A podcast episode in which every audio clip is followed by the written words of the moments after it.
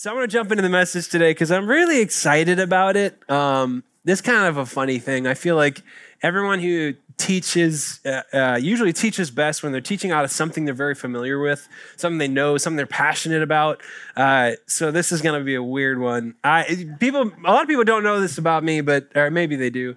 But before I was in. Um, before I was leading a church and before I was a videographer and before I was an actor and a musician, I actually majored in biomedical science in college because I was fascinated by it. It's so cool. Like science is cool. Like if you ever watch Cloudy with a Chance of Meatballs, like I am Flint Lockwood. Uh, or Bill Nye the Science Guy, if you know him. Like that used to be, like he was my, I want to be Bill Nye the Science Guy someday. Uh, so I love science. It's cool and it's fun and, it, and it's interesting. So this might feel a bit like a science lesson, but I promise Jesus is in there too. Um, and it's fun and it's weird and it's gross. So it's going to be a good time. Hang with me. That is what I ask you today. There is a powerful, wonderful thing here, but it's going to be weird and gross at times. But don't worry, it's going to be a fun ride. So here we go. First thing I want to talk about again, and learning about science stuff, uh, all the different things you study. I mean, there's chemistry and anatomy and physiology and ecology and game theory and organic chemistry and all the way all these things interact and invasive species and all these different things. And uh, one thing that was really interesting to learn about throughout biology 102, I think, uh, was the parasite, right? The idea of a parasite, which defined is a parasite is something that lives on or in another organism and it gets food from or at the expense of the host. So it's like gross. Like something could live inside of something else and like live off of that thing. That's wild. So here's a couple examples of parasites that I found I thought were particularly fascinating. The first one is called Ophiocordyceps. This, this fungus, this parasitic fungus, uh, preys upon carpenter ants.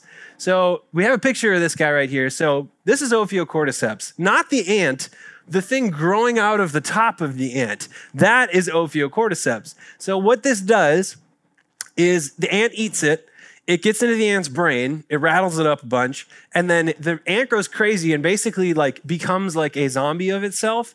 And it is compelled, without any option of resistance, to find a soft, dark little place with a, a leaf or a bit of grass, in this case, that it can latch onto.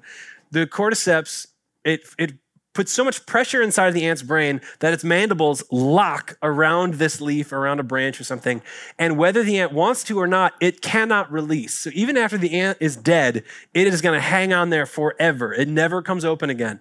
And the ant actually wants to eat the leaf. That's the tragic part. You have a mouthful of food and you can't swallow it. It's just stuck there, like, ah, I just want it. But you can't. It's just holding on to that. So then as, as the ant dies, the ant does not want to be in this place. Ophiocordyceps wants the ant to be in this place. So then the ant dies, Ophiocordyceps, it's perfect conditions for this fungus to grow. It grows a nice big stalk out of the back of the neck of this ant, and then it spits out more Ophiocordyceps, which infect more ants, which lead more ants back to this warm, soft little place to make more Ophiocordyceps, and on and on it goes. Gross! Like, what? That's a real thing? Makes zombies out of ants so that it can control its brain to make it do something? That's wild. So there's more of these. Ready? Another really fun one, this one's gross, I think maybe the most gross, uh, is a crustacean called uh, Cymothoa, uh, I believe is how it's pronounced, but uh, Cymothoa exigua. So it looks like there's this cute little crustacean here hanging out inside the fish's mouth. Here's what it does it's a parasitic crustacean, and it hangs out, and this uh, spotted snapper says, Oh, that looks like a yummy little bite, goes to eat it. The parasite latches onto the tongue of the fish and the fish cannot swallow it. So this thing lives on the snapper's tongue, right there in its mouth. And here's the gross part if that wasn't gross enough, it starts drinking blood from the fish through its tongue until the tongue completely dies and dissolves. And then the, the crustacean becomes the tongue for the snapper. It becomes a functioning tongue living inside of the mouth of this fish that did not invite it to the party. That's gross. Like, that's unbelievable. Like, what the heck? Like, how does that even happen? And now, my last one is my personal favorite. This was the first one I ever heard of that like blew my mind. It's called the jewel wasp. So look at this beautiful thing. You go, oh my goodness, it's gorgeous. That emerald color, a little bit of blue, a little bit of orange in there. It's a work of art. Now, this thing preys upon cockroaches. That is its victim. And you go, yes, cockroaches. Finally, there's something out there that's giving them what they deserve. Well, hang on a second. This jewel wasp is significantly smaller than a cockroach, maybe like six times smaller. And it'll spar off with a cockroach, grab it, and then sting it in the neck. And then its, its stinger will fish around inside of its skull until it finds the brain and then spit some venom in there. Gross. That's enough to be like, I don't want that. So after that happens, the cockroach goes into a panicked cleaning frenzy. It gets wildly obsessive about self grooming and cleaning. And some of you ladies know exactly what I'm talking about, where it's like, I need to clean compulsively like my life depends on it. That be careful you don't have jewel wasps in the house. There actually might be something, a reason for that. Uh, so, anyways, this thing starts cleaning like crazy. And then after 30 minutes, it just sits perfectly still. It goes into like idle animation. It just like does not move and it just hangs out and it's alive and it's breathing and it's thinking and, it, the, and scientists actually figured out it can still feel things because what happens after the jewel wasp goes away, it says, All right, you clean up. I'm going to go for about 30 minutes and I'm going to dig a hole and then I'll come back. When it comes back, the cockroach is just sitting there, like paralyzed, but completely aware. The jewel wasp says, Well, you know what? That was a lot of work. I'm a little hungry. It rips one of its antenna off its head and eats it. And it's like, wow. And the cockroach says it could feel that, a limb getting ripped off of its body and consumed. And it watched it, sees the whole thing happen, and it just goes, this is fine. And it just hangs out there. It does not react. It's like, what? It's like you just, you're stuck there, frozen, watching yourself being eaten alive. Gross. But it gets better. So then the, the jewel wasp says, okay, cockroach, come with me. And he goes, oh, okay. And just kind of shuffles off to this hole that the wasp has dug. It shoves the cockroach in there and buries it alive. So now the cockroach is there in the dark un- incapable of moving. It could easily dig its way out, but it doesn't because the venom. So now the parasitic wasp lays an egg on the side of the cockroach, and the and the cockroach just chilling in there, totally fine. And then the egg hatches, and then it starts to dig into the cockroach, and eat its internal organs in order from least vital to most vital to keep the cockroach alive as long as possible. And this cockroach is sitting there, knowing this is happening, feeling everything as this thing just goes on a wild buffet eating frenzy until it eventually dies and then outsprouts a brand new beautiful jewel wasp to go find a new cockroach. That's disgusting. That is something out of a horror movie. That is the movie Alien is like based on this wasp. Not even joking about that. So this is gross. And you might think, well, cockroach finally getting what they deserve. I do not wish that on my worst enemy. Cockroaches deserve better than that. I mean, they're not our friends, but come on, that's brutal. So this is a parasite. The parasite, gross, is something that lives on or in another organism at the expense of the organism. It's saying rather than have to do all this work of having to like make my own home and find all this food and do all this stuff, I could just make you do it. And then, you know, your body can become my food. And then instead of you being in charge of yourself, you can i can make your behavior do what i want you to do. Like the ant up there on the leaf with ophiocordyceps does not want to be up on the leaf latching onto it in a dank place not being able to swallow anything.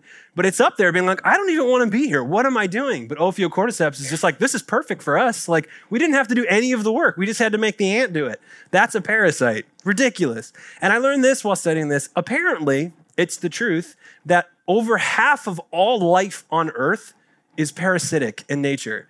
So, more than half of all living things live by manipulating another living thing for its own good, which is ridiculous. Some people say it's over 60%. Some say it's actually probably much higher than 60%. It's like, wow, that's gross too. And you're probably thinking to yourself, Danny, that's disgusting. This is church. I think you, you're speaking to the wrong audience.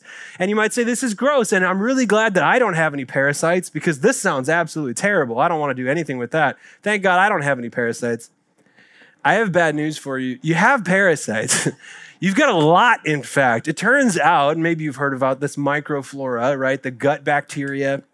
There are hundreds of thousands of millions of bacteria that live in our body rent free. They just get to be there. Um, and they live off of what we do. So we have our gut bacteria that when I eat something, I am feeding myself, but I'm also free, feeding the freeloaders in my intestines that are just picking and choosing what they want. You think, okay, well, that's fine. They can live there and that's fine, but like they don't really bother me or do anything. Not necessarily true. I learned this recently, and this is fascinating as well, that our gut bacteria there, there's all different kinds. They all want different things. Some of the gut bacteria wants sugar. Some of it wants fat. Some of it wants vegetables. So if I have gut bacteria that loves sugar, then when I feed my body sugar, that gut bacteria says, This is great, good job. It eats it and multiplies and it gets stronger. And then that gut bacteria sends biochemical signals back up to our brain that makes us think, I want more sugar. So our gut bacteria parasites actually control what we crave. So the things that we want to eat, it's not actually what I want to eat, it, it's what my gut bacteria wants to eat but they control my cravings so that they get what they want, regardless of whether or not it's good for me. That's ridiculous. And it's so interesting too, because if I if I feed the ones if I'm just eating straight veggies and veggies and veggies, then my sugar bacteria gets smaller and my veggie bacteria gets bigger. And then all of a sudden I start craving veggies. And I think, am I craving veggies or is my gut bacteria just bigger and better at making me crave more veggies? ridiculous, right? Does that not just completely blow your mind? It's like the most wild concept to me. Like, again, science is fascinating. I love this stuff. I am Bill Nye. Uh, I am Flint Lockwood. So, uh, anyways, this is ridiculous and gross and disgusting, but there is a reason I am painting such a disgusting picture for you all. There's a reason for this because I want to talk about a different kind of parasite today. Because that concept, this parasite, gets into a person, gets into an animal or a cockroach, and it manipulates the host, being you in this case, let's say, manipulates you and your behavior and your thoughts and your decisions for what's best for the parasite, not for what's best for you. This is a parasite. So I want to talk about a different kind of parasite. So every man in the room here today, every young boy, every boy pre, during, or sorry, every boy either in puberty or past it knows what I'm talking about here. So as a young teenage boy, we always joke about, you know, the 10 year olds like, girls are girls, girls have cooties. And every, all the adults go, huh, you won't always think that. Uh, sooner or later, you're going to look at them a little differently. Uh, and I remember the day I did being like, oh, woman looks different. And I actually am not repulsed by this. There's actually something drawing me towards you. That's new. New feelings, right, are happening. New hormones are kicking in, new thoughts, new cravings, we'll call them. Uh, so this new craving appeared, and suddenly I finally realized I was hungry for something. And that's interesting too. For the first time, I was hungry for something new. So I thought, okay, well, that's hungry, so let me feed it. You know, at first it was like, oh, look at that and that feeds the craving. And I thought, okay, well, once the craving is satisfied, I felt okay, right? When we're craving something and we get it, we feel good for a little bit, regardless of what happens to us 30 minutes later or after 20 years of that thing. But you know, you, when you feed that craving, at first it feels pretty good. So then you go, okay, that's pretty good. So then I fed the craving, but then that voice, that thing, said more. I thought, okay, well, how about I give you the same thing? And it said, no, no, no, no, I didn't say the same. I said more. So it's like, okay, well, at first I gave you a glance, you know, that maybe I shouldn't have taken, but you were satisfied. But now you're saying that's not enough. That's more. Okay, well, that glance now becomes maybe a stare. You know, we're looking a little bit long this time. Are you happy now? Yeah, I'm happy now. Okay, cool. But now I'm hungry again. It's been 30 minutes. It's like, okay, well, I'll stare again. No, no, no, staring is not enough. More. Okay, so now this craving continues, and all of a sudden, a, a glance becomes a stare, and a, and a, fleeting thought becomes a fantasy. And eventually, that fantasy might become an obsession or something like that. The craving continues over and over, and every time it's fed, it comes back a little bit louder, saying, More. It always says the same thing over and over again more, more. And every time I fed it, it got stronger and I got weaker. I realized my ability to resist this craving was diminishing. I got worse and worse at fighting this thing.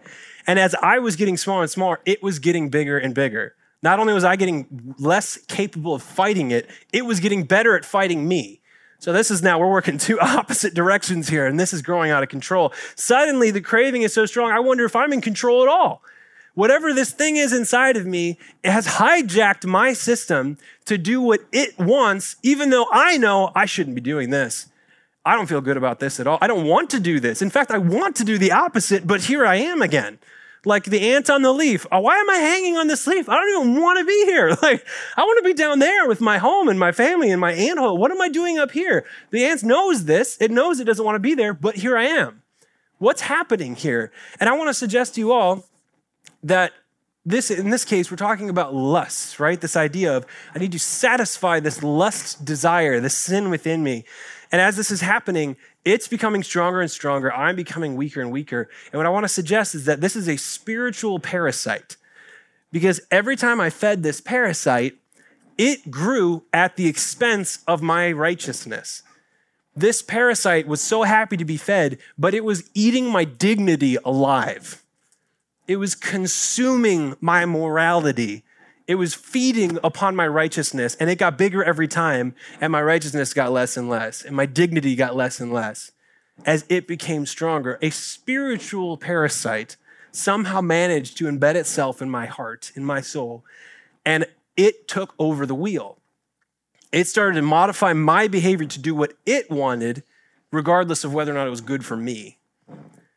So, sin is an interesting thing too, because once it's in there, it grows, it sticks, it wants to be there. And here's a fun question too. You'd say, okay, well, there's a parasite in there. Here's a question parasites don't make it easy for you to remove them. Like, how do you remove a parasite? You got to think of that fish. If you want to remove that parasite, you got to rip my tongue out of my mouth. Like, that does not feel very good. Maybe a better example that you, maybe more of you are familiar with. You ever have a canker sore? It's like those little white sores just somehow find their way into your into your the sides of your gums or something like that. Sometimes I get them on my tongue and they create little craters and they're awful and painful. Every time you swallow or try to eat anything, it hurts. And you look up online about like, okay, how to get rid of canker sores. And what you always find is a saltwater rinse. And you go, oh, okay, that sounds easy and harmful. Salt water like the ocean, that's fine. I've done this a thousand times. You take a little sip of salt water, and immediate, overwhelming, full body pain happens. Like, how is this little spot like, ah, like I'm on the ground? It's like stepping on Lego level of pain. Like, it's it's it's unbearable. So it's like, it's how does my whole body hurt? Because I'm trying to drink salt water, which none of my body cares at all about this except for this one little parasite. But this one little parasite somehow is able to cause so much pain when I try to do what's good for me and bad for it. Interesting. It doesn't want to go. And it says, hey, I call the shots around here. If you're trying to get rid of me, I'm going to make you pay for that. Like, you are not allowed to remove me. And if you try, you are going to suffer for trying to do it. And Pain said, uh, the, the parasite says, I'm digging in. I got my claws and my hooks and everything that I got. If you want to get me out of here, I'm going to be kicking and screaming and biting and spitting and bleeding the whole way out of here. Like, I am not going. Parasites have a really interesting way of digging in deep and hanging on tight. So sometimes to remove a parasite, that can be a painful process too. And it's interesting because the Bible doesn't talk much about parasites, but the Bible does talk a lot about sin. So if sin is a spiritual parasite, maybe there's a parallel here. Maybe they're connected somehow. So I want to jump to Romans uh, 7. We're going to start in verse 15. And the NIV and the Passion both say it beautifully, but the Passion kind of just captures it a little bit better. So read it out of there. So Romans 7, verse 15. It begins with, I am a mystery to myself. Basically, I don't understand what's going on here. For what I want to do is right. So that's the idea of the ant. I know what I want to do. It's a good thing. And here Paul's talking about the law, right? The law, the Torah, commandments from God that are good. He said, you know, if, you know, honor your mother and father. Don't sin, don't steal. Do all these things. Like, yeah, those are good things. I actually want to do them. But I end up doing what my moral instincts condemn. Basically, I'm doing what I know I shouldn't do. I don't want to do it, but here I am. Like, what's going on with this? Next verse in 16. And if my behavior is not in line with my desire, my conscience still confirms the excellence of the law. Again, I, my behavior is not lining up what I know is right. I know this is right. I want to go this way, but I keep going this way. How does that happen? Verse 17. And now I realize, and this is where it gets interesting, that it is no longer my true self doing it, but the unwelcome intruder of sin in my humanity an unwelcome intruder inside of my humanity, an invasive species. Sounds kind of like a parasite. Something got in there that is not me, but it's in there. And the longings to do, uh, sorry, so verse 18, uh, for I know that nothing good lives within me. It's not a happy, friendly parasite, but nothing happy, li- good lives within the flesh of my fallen humanity. The longings to do what are right within me, but my willpower is not enough to accomplish it. Again, somehow it is stronger than my own willpower. It has hijacked my system. Verse 19 My lofty desires to do what is good are dashed when I do the things I want to avoid. Why can't I just do what I know I should do? At verse 20, so if my behavior contradicts my desires to do good, I must conclude that it's not my true identity doing it, but the unwelcome intruder of sin hindering me from being who I really am. That sounds a lot like a parasite, doesn't it? An unwelcome intruder manipulating my behavior, causing me to do things I don't want to do. The cockroach sitting in the dark. I can just crawl out of here. Why don't I just crawl out of here? I don't have to stay here. There's an egg on my side, why don't I just flick it off? It doesn't, it's not like strong. I could just like, you know, pull it right off of me, but I'm not. I'm just leaving it there. Like, what am I doing? Like, you can, can you imagine being that cockroach? Being like, how did I even get, I don't want to be here. This is not right. I could get out. I should get out, but here I am. And I can't do anything about it. Why? Paul says this unwelcome intruder of sin, that sounds like a parasite. And I want to expand this concept a little bit too, because there's kind of a little bit more to this the idea of an unseen spiritual parasite. We can expand that a little bit and we say something about, like, well, let's talk about fear right? So fear says, you know, like I'm afraid, I'm exhausting. When you're afraid, you go into that fight or flight. Cortisol floods the system, adrenaline's in the system. Your heart starts pumping. You start, you get high blood sugars because you're catabolizing all these other stored sugars. That just in case I need to fight or run or punch something, I need to have all this energy available. It's exhausting to live in that state chronically.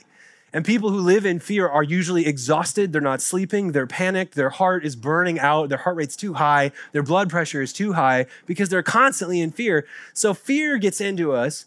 And fear, when you're in a state of fear, the only thing you're looking at is what else should I be afraid of? I'm afraid, so should I be afraid of you or you or that? What if this fall? Oh gosh. And you're just, fear is looking for more fear.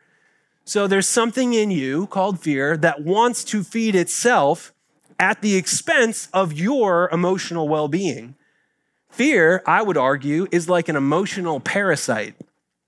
Something that gets in you wants to feed itself at the expense of your well being. Fear is an emotional parasite. What about anxiety, right? Well, oh gosh, what might go wrong? This might go wrong. That might go wrong. What if he says this? What if she says that? What if he does this? What if he doesn't do this? I don't know how to fix that. I got to figure all this out. The mind starts spinning, overclocking, 100 miles an hour. It's just going and going and going. You're not sleeping. You're not f- focusing on relationships. You can't connect with anyone. You can't get anything done because you're just constantly in this state of anxiety. But anxiety is only thinking about, oh, well, you should think about this, and you should think about this, and you should think about this. Anxiety likes to invite more anxiety. Like when anxiety's in there, it says, cool, we better get stronger. And it's like, well, that's going to kill the host. Like, I'm not going to get any sleep. I'm going to suffer. I'm going to be terrible. Anxiety says, that doesn't matter. I'm not interested in your growth. I'm interested in my growth. So anxiety says, give me what I want so I can grow, even if that comes at the expense of your well being. I would argue anxiety and worry in this way is like a mental parasite. Your mental well being is literally being eaten alive by something else that has hijacked your system? What about even selfishness and pride? I have to take care of myself. I have to think about myself. I am right. I am doing great. If I'm thinking about this, then I'm not thinking about others. And when I think about myself, sometimes it feels good when you're thinking about yourself. It feels good when you think I'm right and I'm great and I'm amazing. So pride and selfishness actually become something that feeds itself as well. When I am in pride, I want more pride. I want more people to affirm that I'm correct. I want people to acknowledge that I am a genius. Pride feeds itself at the expense of your relationships of your humility, of your growth. We talked recently how when you're in pride, you cannot grow. And when you're in pride, you will either have to find humility or be humiliated. One is optional, the other one is not. And if pride is feeding itself, it's feeding itself at your expense. Pride is kind of like a social parasite. How other people perceive you, your relationships, they are being eaten alive by this sin of pride within you. That's really interesting. All of these things want what's best for themselves and not what's best for you. And you can look at other thoughts. I don't know if anyone has seen Encanto. It's on Disney Plus now, and it's very, very good. We've seen it about 70 times because Avery loves it. Uh, but there's a song in there uh, that, I, so Andrew and I both brought our girls, and uh, we were watching the movie, and there's a song that this girl sings, and she's super strong, like incredibly strong. She's like lifting up entire buildings and kicking mountains over. It's like this unbelievably strong woman. And uh, there's a song that she sings that uh, she's talking about how she's carrying all this weight and there's all this pressure and I have to do so much. And in the middle of the song, she sings, uh, uh, pretty sure I'm worthless if I can't be of service. And like Andrew and I both looked at each other like, like, oh, that one got me. Like, and the song continues of just like, this is, oh God, she's carrying a lot of weight. And like, oh, she believes that the only way she has value is when she's doing things for other people.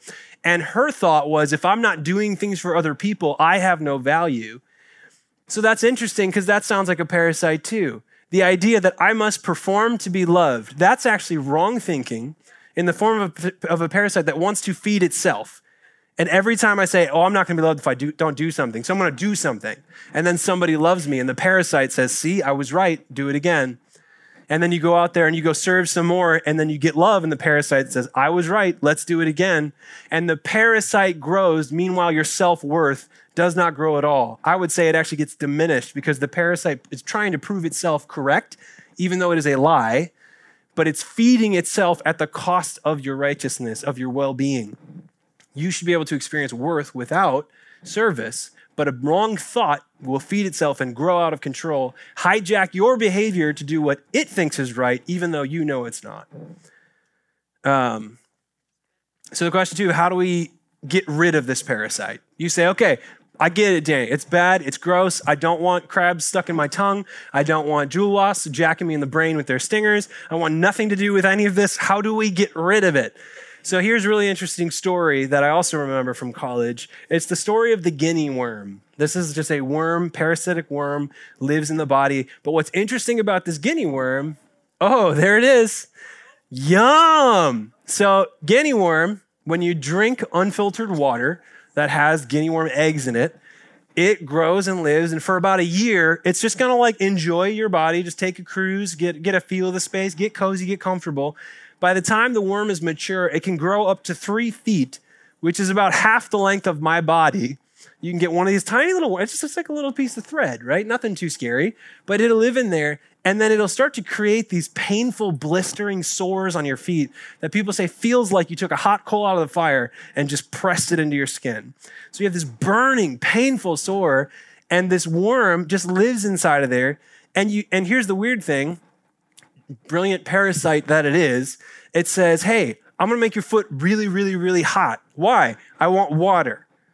And it goes, okay, have some water. So you put your foot in the water and it brings complete relief. 100% gone. It doesn't even hurt a little bit. Like, oh, the parasite got what it wanted, so now it stopped causing me pain. Okay, I am free of pain. That's great. Here's the problem you put your foot back in that water.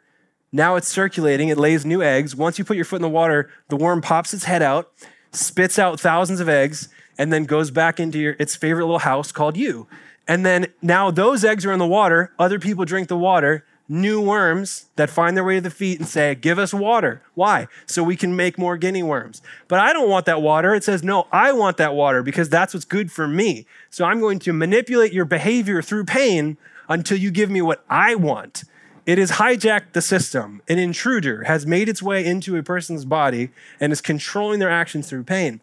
Now, here's the good news about the guinea worm. Oddly enough, former President Jimmy Carter, of all people, decided after his presidency he wanted to drive this species extinct. There have been very few examples of mankind's ability to drive a, a bacteria or an infection or a parasite extinct. Like smallpox is the most notable example of smallpox doesn't exist anymore. We beat it, right? And even right now, we're trying to beat COVID and we're doing a pretty bad job of it. Uh, it's it's out there. You know, we're not. It's not disappearing. We're learning how to fight it well. Maybe one day we can drive it extinct. But the guinea worm is actually one of very few examples of us driving a species almost to extinction. In 1986, there were 3.5 million cases. 3.5 million people had these foot sores that felt like hot coals that had to like put their feet in this water. It was in kids, it was in the elderly, it was in every 3.5 million people suffered from this. And today, there are only 27 cases. As of 2020, there were only 27 cases. And only 12 of those cases were in humans. There's only a handful of people in humans that had this, and only a handful of, of animals that had this. And you think, how do you get from 3.5 million down to 27? Something we did worked. Jimmy Carter somehow figured out how to actually remove this parasite and keep it gone. How did he do it? So, the process of removing a guinea worm looks kind of like this. So what happens is the worm it spits out its head once it's in water. So they say, okay, don't put your feet in the pond where everyone drinks from. We're going to get a bucket. Just put your foot in the bucket. If the, the eggs will get spit out into the bucket, and we'll just throw the bucket right to hell where it belongs and then we'll get some more water. Like, but that way no one else will drink your foot bucket water.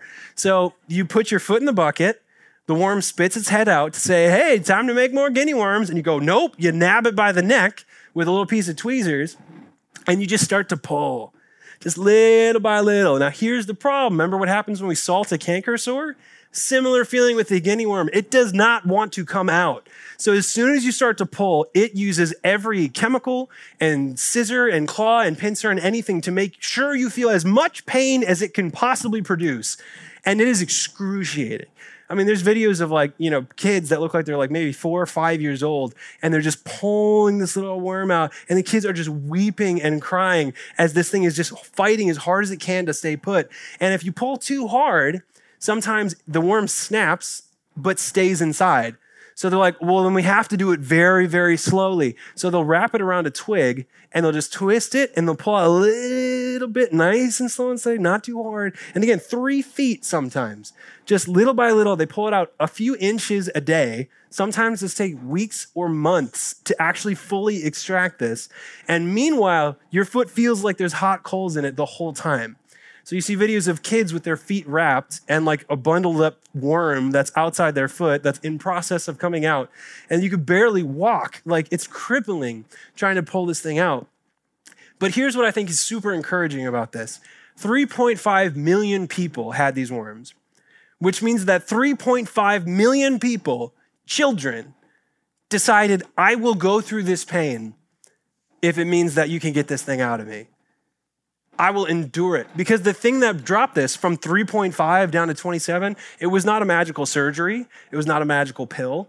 It was not a, a, magic bullet. This was not a medicine that you can just take and then it would just find its way out of your body. It wasn't that easy. It was incredibly painful, weeks and months of excruciating pain to get this thing out of there. But 3.5 million people said, get it out. I want it gone. I will endure the short term pain, even if it's more if it means that I can finally have my own body back, to not be slave to what this stupid parasite wants from me. It doesn't get to call the shots anymore. I am free of it. I am no longer a slave to the parasite. I am free. I will endure the pain of getting this thing out of me so that I can be free. 3.5 million people said, sign me up. That's unbelievable to me. So it's interesting you say, okay, well, that's how we got rid of a, that was a success story of how to get rid of a physical parasite so here's a question How do you get rid of a spiritual parasite? A wrong thought or a bad belief? How do you get rid of something that you can't see, that doesn't stick its head out to reproduce? And I would argue it's actually almost the same exact process. So Proverbs 28, verse 13 says, Whoever conceals their sin does not prosper. Let's think of sin as a parasite. If it never pokes its head out, that means it's just swimming around, eating what it wants, doing what it wants, pulling strings. It has free reign over your body and your mind. That person will not prosper. So whoever conceals their sin, the parasite prospers, the person does not. But the one who confesses and renounces them finds mercy. Okay, confession is I make it visible. By confessing it, saying it was inside of me and no one knew it was there, but I'm confessing it so that you can see it. Do you see it now? I'm bringing it from being hidden within me to now being external and visible. I have confessed it. And the second thing is renouncing it, which is a lot like repenting from. It's saying, this is bad and it has to change. Get it out, right? That's the process confess and repent. Now let's think about how that applies to the natural. Confession is when the parasite becomes visible. All right? So confession is when this thing pokes its ugly head out. Confession is saying, Do you see this? I know it's hidden. We like to think that it's not in there, but here it is. It's now visible. And then repent, renounce is saying, get it out. We're going to do things differently now. Grab that thing and start pulling. And no matter how bad it hurts, I renounce it. I repent. I do not want it. We're going a different way. Repenting is saying changing directions. So you might say, well, let's confess it. We'll poke its head out and we'll get it out of there. But we don't change our behavior. We go, wow, glad I got that worm out of there. That was two very painful months. I'm going to go back to this water pool where I got it in the first place and take another long drink. Oh no, there's another worm in there. It's like, well, you didn't change your behavior. like you confessed, you made it visible, you got it out, but you never repented. And now here it is again. Come back over here. In a year, you're going to have the same exact foot sores and we're going to have to do the same process to get this thing out of you. Confess it, make it visible because you can't grab it and get get a hold on it until it's visible, until it's seen. So, and what I mean by confess is like one, talk to God about it. Say like, there's a reason he says confess your sins. Like that's a big confessionals in the Catholic Church. That's a real thing of saying like, say to God, like God, this is in me. I acknowledge it. Can you help me with this? Can you do that? And I would say one step better than that would be to confess it to God, but to confess it to another person another person that you trust, that you know, that's skilled in getting the worm out of there. I might say, well, I could just do this between me and God you know, there's the worm. I'm going to pull it and it's going to hurt, but I'm going to want to quit. I'm going to want to give up. My hands are going to be shaky the whole time I'm trying to get this thing out of myself. But another skilled person who's done this a hundred times before, if I can confess it to you and you can grab it and you can help me pull this thing out, and even when I want to quit, you're going to say, keep going. You can do this. Confession is when we share our pain with somebody else and it allows somebody else to share our pain with us and help carry the burden. Sometimes they're better at carrying it than we are. Sometimes we can't even do it by ourselves. In fact, a lot of the time, I think that's the truth. And I think too with that repentance idea. So confess it, get it out, and then repent, change your behavior. So Ephesians 4, verse 28 says, Anyone who has been stealing must steal no longer. Stealing, let's call that a spiritual parasite. Something in me says, I must steal if I want to have anything in my life. That's not, a, that's not the truth. That's not true. That's not the way to do it. But the stealing is how I feed myself. The sin, the parasite's happy every time I steal, so then I go steal some more and I steal some more. And now I don't even have to work or do anything. I could just keep stealing. The parasite's happy. It wins. I have no control over this anymore. But he says if you're caught stealing, stop that, but then you must work. You must do something else. Because if you just sit there saying, "Oh, I don't have to steal to get, you know, to feed myself," and then you sit there starving and you're not doing anything else, you go, "Oh, I'm starving. I better go steal again because I'm going to die if I just sit here." He's saying, "No, no, don't just sit there trying not to steal. Start working. Don't just stop sinning. Start doing the right thing." So start working. And it says work, do something useful with your own hands. With your own hands. Use your own decision to create value and so that they may have something to share with those in need, saying, hey, you don't just have to like learn how to work so that you can feed yourself the right way, but if you do this well enough, there's other people here that were hungry just like you, and you could feed them if you could learn how to do this work thing, to provide, to create along God's system. So if you could get healed from this and learn how to do it the right way, you'll actually be a blessing to a lot of other people because other people need healthy people who can help them. So we need you to stop the sin, get rid of the parasite, learn how to do it the right way, repent, get good at this, and realize it's not just about you. You need to get this thing out of you for the sake of the people in your lives that will benefit from your wholeness and from your healing. With this guinea worm 3.5 million people says, I want this out because they said, I don't want my kids to have to deal with this. So, yes, get this out of me, however painful it is. I don't want my kids and my neighbors and my family to suffer the same thing that I have suffered. So, I will do the hard work of getting this out, and I will help make sure other people don't deal with the same pain. So, this is part of that repentance and that renouncing. So, then it says, too, we'll jump ahead a bit in Romans 7, verse 24. Let's do 23. Um, so, verse uh, Romans 7, verse 23 also the passions, but I discern another power operating in my humanity, waging a war against the moral principles of my conscience and bringing me into captivity as a prisoner of the law of sin. Prisoner of the law. And a cockroach is a prisoner of the law of the jewel wasp. We sometimes can become a prisoner to the law of sin. The, the sin, the parasite, is the law. You do what it says now. That's the law of sin. Uh, and this unwelcome intruder in my humanity. Again, that parasitic language. We'll go to verse 24. What an agonizing situation I'm in. So, who has the power to rescue this miserable man from the unwelcome intruder of sin and death? Who could possibly save this? Take a guess who that might be. Verse 25 I give all my thanks to God, for his mighty power has finally provided a way out through our Lord Jesus, the anointed one. So, if left to myself, The flesh is aligned with the law of sin. If I don't do anything about this, this parasite is going to eat me alive until I die. The parasite doesn't care if you're dead, it's happy, even if you're not. So the parasite will yeah, run this until death. My flesh is aligned with the law of sin, but now my renewed mind is fixed on and submitted to God's righteous principles. Submitted to God's righteous principles means God's righteous principles call the shots now, not the law of sin. There's a new voice that's louder than yours, and I listen to this one now, not you. And why does that happen? It says, My renewed mind is fixed on this. It took me changing my mind from sin is in charge to God is in charge. There's a process of changing your mind there that changes who's in control of what you're doing. So we all have this voice in our head that says, you know, feed me, see more, feed me, see more, more, more. Parasite wants more, give us more, give us more. And there's always that one voice. And a lot of people say, well, that's just natural. Those impulses for sin, that's just me being human. That's actually me. That's my own desires.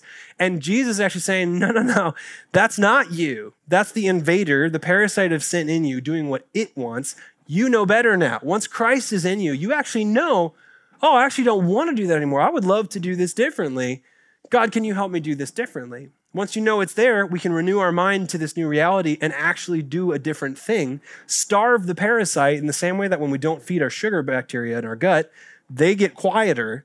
The same thing happens. As we feed our righteousness, as we feast on scripture, as we spend time with the Lord, his voice gets louder and that voice gets smaller. In some cases, you can't even hear it anymore. And another way to present parasitic infection into your spirit is Another great example from what we did with the guinea worm, which was we filtered the water. They would say that we'd go to the water, and if we just drank it, there's probably eggs in there, but we need water, so we're drinking it. They said, hey, what about this? What about it? We pour it through a filter, and if it does not belong in our bodies, if this is in fact a parasite that I don't want to consume, it doesn't pass the filter, but the rest of it comes through and I can drink something that's good for me. What I would say to this is 2 Corinthians 10:5. We demolish arguments and every pretension that sets itself up against the knowledge of God, and we take captive every thought to make it obedient to Christ. So if I have a thought that is setting itself up against the knowledge of God, and oh, that doesn't sound like that's God talking right there, then it's basically saying the filter should stop that. Don't drink that water.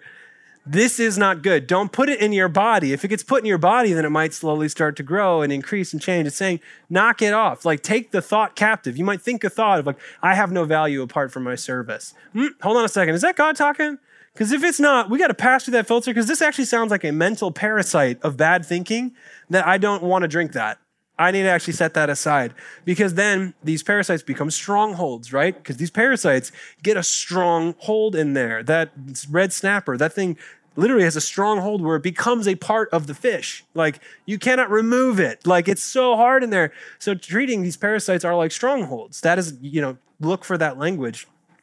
So if it does not, if it goes up against the knowledge of Christ, don't let it get past the filter. Take that thought captive and say, that's a parasite, get out of here.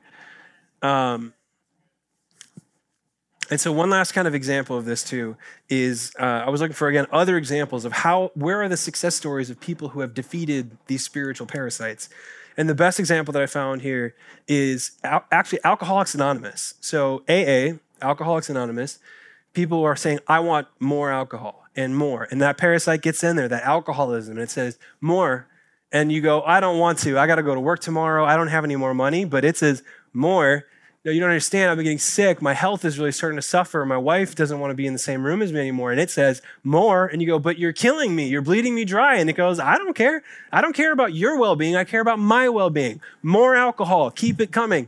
So this is that alcoholic parasite that people at uh, AA, Alcoholics Anonymous, has been very effective at getting rid of for a long time. And what's interesting about AA is their method of helping people, curing people of alcoholism, is actually the not just the best method, it is the only successful method used in any addiction recovery system in the entire world. There's not like, that's the best one, but this other one's pretty good. Like, it's not even close. The only one that really arguably works at all is the AA method. And what is the AA method?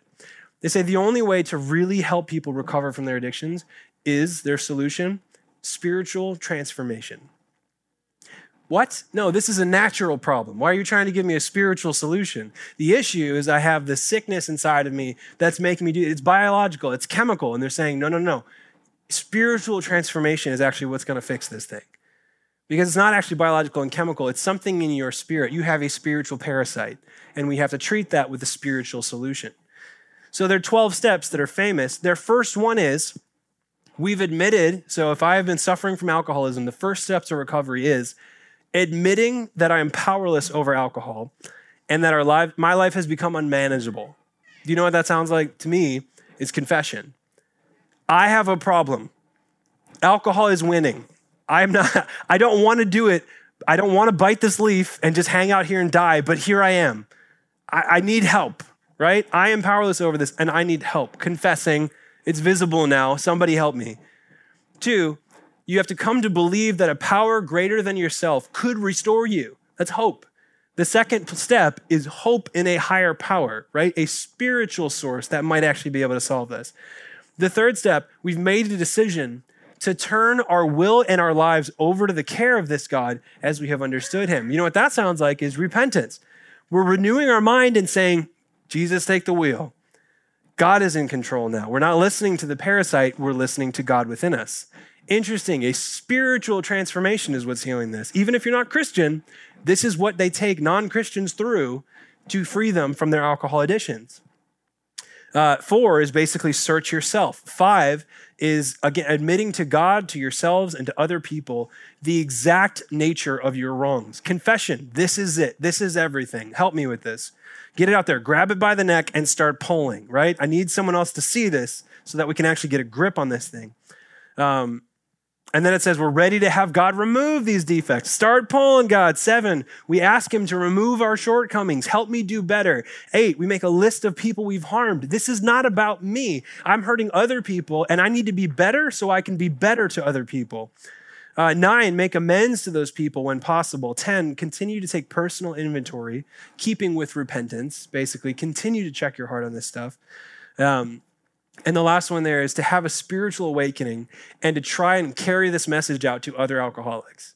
So the spiritual transformation is complete, the life cycle is complete when not only did you go through the process, but you have completed the process and you're now inviting others to do the same.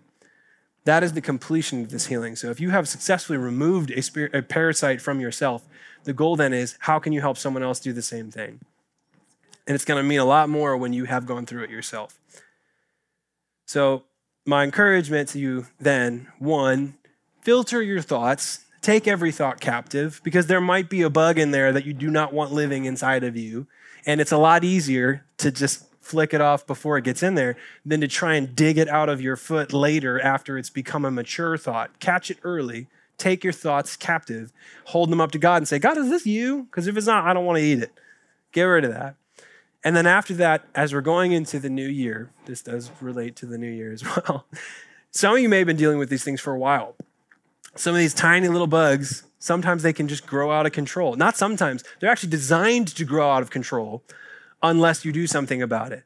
So things like lust, things like greed, things like gambling, things like overeating, things like selfishness, things like pride, things like indignance, things like, you know, whatever it might be, if it's theft, if it's pornography, if it's any bad habit that you've lost control of, we need to recognize that's a spiritual parasite that is eating your morality away from the inside. It is not for your benefit. It is benefiting itself at your expense and it needs to be removed. If you can identify this, tell somebody about it. Invite God into the process, admit it, acknowledge it, let it be seen so that we can actually grab that thing and start to pull. So confess it to God, or better yet, confess it to someone you trust that can actually help you begin this restoration process. Um, and the last thing, too, is that it might hurt. A lot of times it hurts to pull this thing out, but the only way you're ever going to be free of it is if you are brave enough and willing enough to go through the pain of changing your mind. Renewing your mind could be hard, it could be painful. And you know, losing an addiction is like there's going to be a void there of being like, ah, this used to be something that actually met the needs of my soul or my heart or my body and now I I don't know what else can fill that void and learning how to actually do that differently, learning how to start working and stop stealing. That's actually a huge transition to make, but if you could do it, you'll finally be free. So it's worth the freedom to endure the short term pain for the long term freedom. So then the challenge to you today is one, filter those thoughts. Don't let these things get in. Don't let them become strongholds. And if you feel like you've got one in there now, talk to somebody about it, confess it, and then find another way to meet the need that this parasite was trying to hijack because you should be back in control of yourself. Christ is in you, telling you what you should be doing all the time. Don't be that ant stuck in sin, unable to let go, knowing I shouldn't be here, but here I am. There is a way out. The way out is Jesus. The way out is confession and repentance. There is help, there is hope for you. Let this be the year those things die. Get it out, get well, be in control of your life again. Put Christ back in charge of your life. Um, and you can do it. Thank you for entertaining my super weird, gross message. It was fun for me. Was it fun for you? I thought it was, that was a wild one.